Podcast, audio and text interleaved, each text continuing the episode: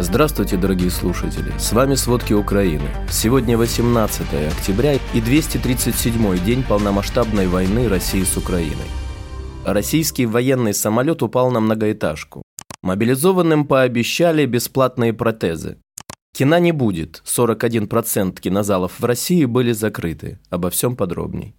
Российские военные утром 18 октября снова обстреливают Харьков ракетами. Об этом сообщает городской глава Харькова Игорь Терехов. По предварительной информации, под ударом район одного из промышленных предприятий города.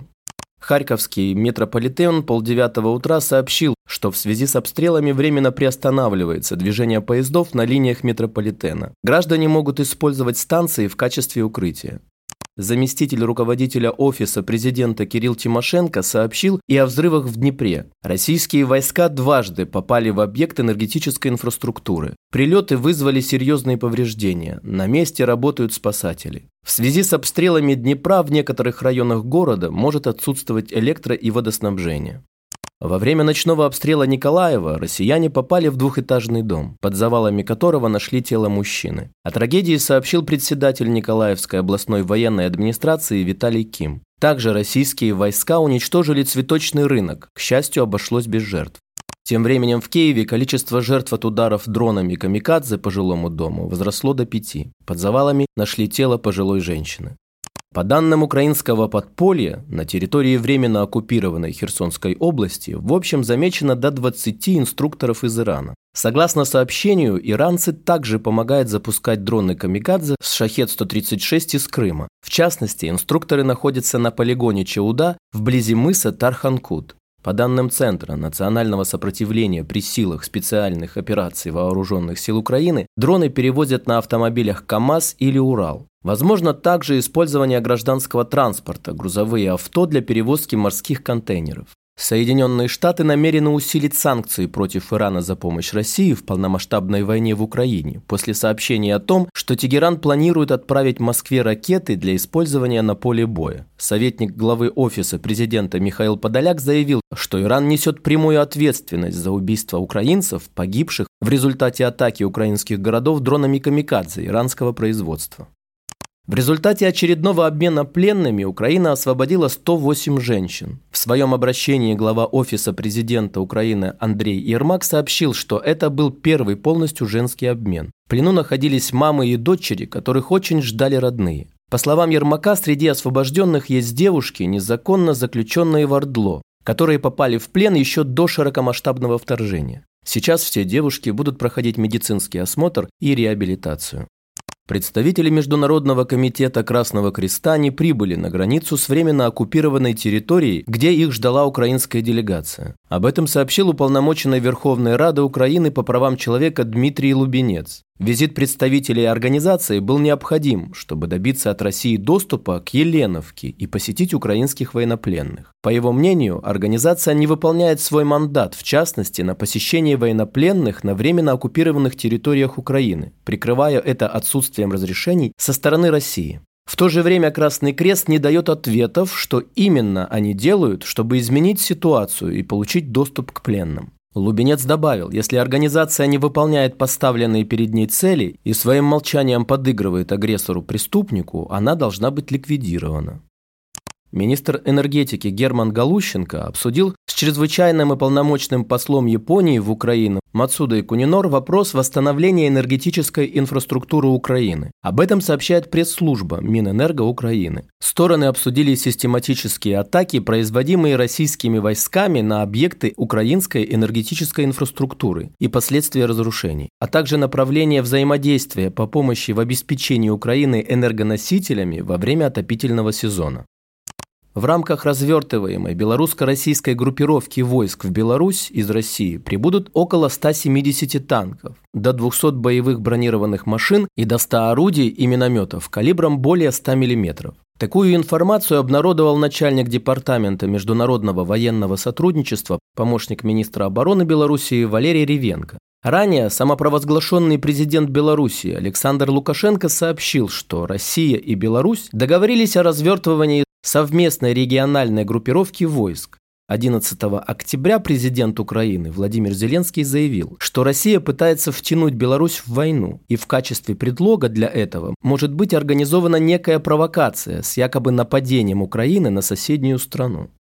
Вчера вечером в российском Ейске военный самолет Су-34 упал на многоэтажку при наборе высоты. Есть погибшие и раненые. Об этом сообщает ТАСС со ссылкой на Минобороны России. Российские СМИ сообщают, что после падения самолета на жилой массив были слышны несколько взрывов. В Минобороны уточнили, что на месте падения Су-34 во дворе одного из кварталов произошло возгорание топлива самолета. При падении самолета 6 человек погибли и 19 ранены. 6 человек не выходят на связь, сообщили в МЧС. Пилотам удалось катапультироваться.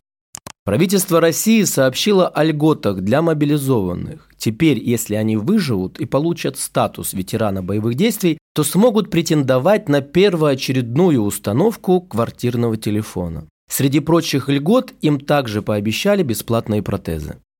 В распоряжении ресурса СОТа оказался аудиорассказ мобилизованного 22 сентября из Южно-Сахалинска.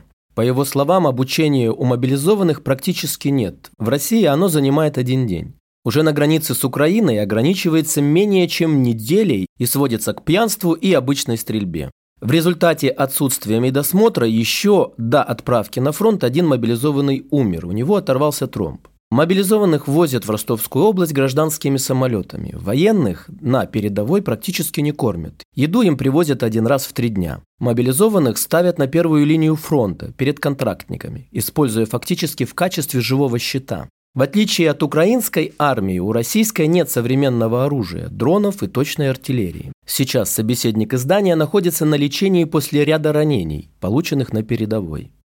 Тем временем матери иногородных дорожных строителей, мобилизованных в пятницу при облаве в одном из общежитий столицы, приехали в Москву с требованием вернуть их детей. Сотрудники Кунцевского военкомата устроили облаву. При этом около половины схваченных были отпущены, а об остальных сказали, что те якобы не встали на учет по месту пребывания, хотя строители находились в Москве лишь по временной командировке.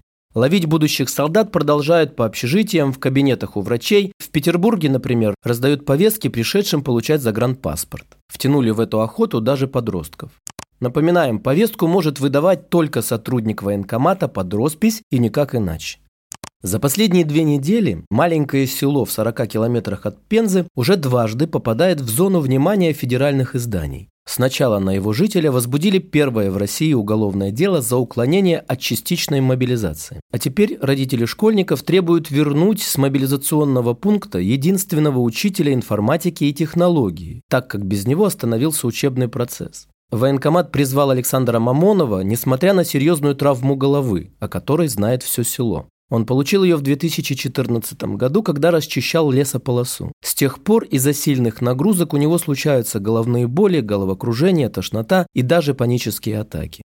Появились новые подробности расстрела на Белгородском полигоне. Причиной трагедии называют религиозный конфликт. Об этом утверждает издание «Астра». Некоторые солдаты, в частности представители Дагестана, Азербайджана и Адыгеи, пытались написать рапорт о том, что они не хотят больше служить, ссылаясь на то, что это не их война. На что подполковник по имени Андрей Лапин в ответ назвал эту войну священной, обозвав Аллаха трусом, если он не разрешает воевать за ту страну, которой дал присягу. Уже через полтора часа на стрельбище несколько граждан Таджикистана расстреляли подполковника Лапина, он погиб на месте. После этого началась беспорядочная стрельба. На полигоне были и контрактники, и мобилизованные. Погибших больше 30 человек. Часть раненых на вертолетах доставили в Белгород. В России по состоянию на август этого года 41% кинозалов были закрыты. Горизонт планирования репертуара на российских площадках сократился до двух недель на фоне ухода с российского рынка ведущих иностранных студий. Об этом заявил глава Российской ассоциации владельцев кинотеатров Алексей Воронков, пишет Forbes Россия. Напомним, голливудские киностудии Sony, Disney, Paramount Pictures и другие приостановили выход своих премьер в России и сотрудничество с российскими прокатчиками весной этого года на фоне вторжения России в Украину. Южнокорейский автопроизводитель Hyundai рассматривает возможность продажи завода в России. Корпорация недавно предоставила руководству анализ текущей ситуации и перспектив развития в России. Отчет включал в себя и перечисление последствий от продажи российского завода в непростых для ведения финансовой деятельности условиях. Корпорации называли предприятие вторым по объему производства автомобильным заводом в России. Инвестиции в его строительство и дальнейшее развитие составили более 1 миллиарда долларов.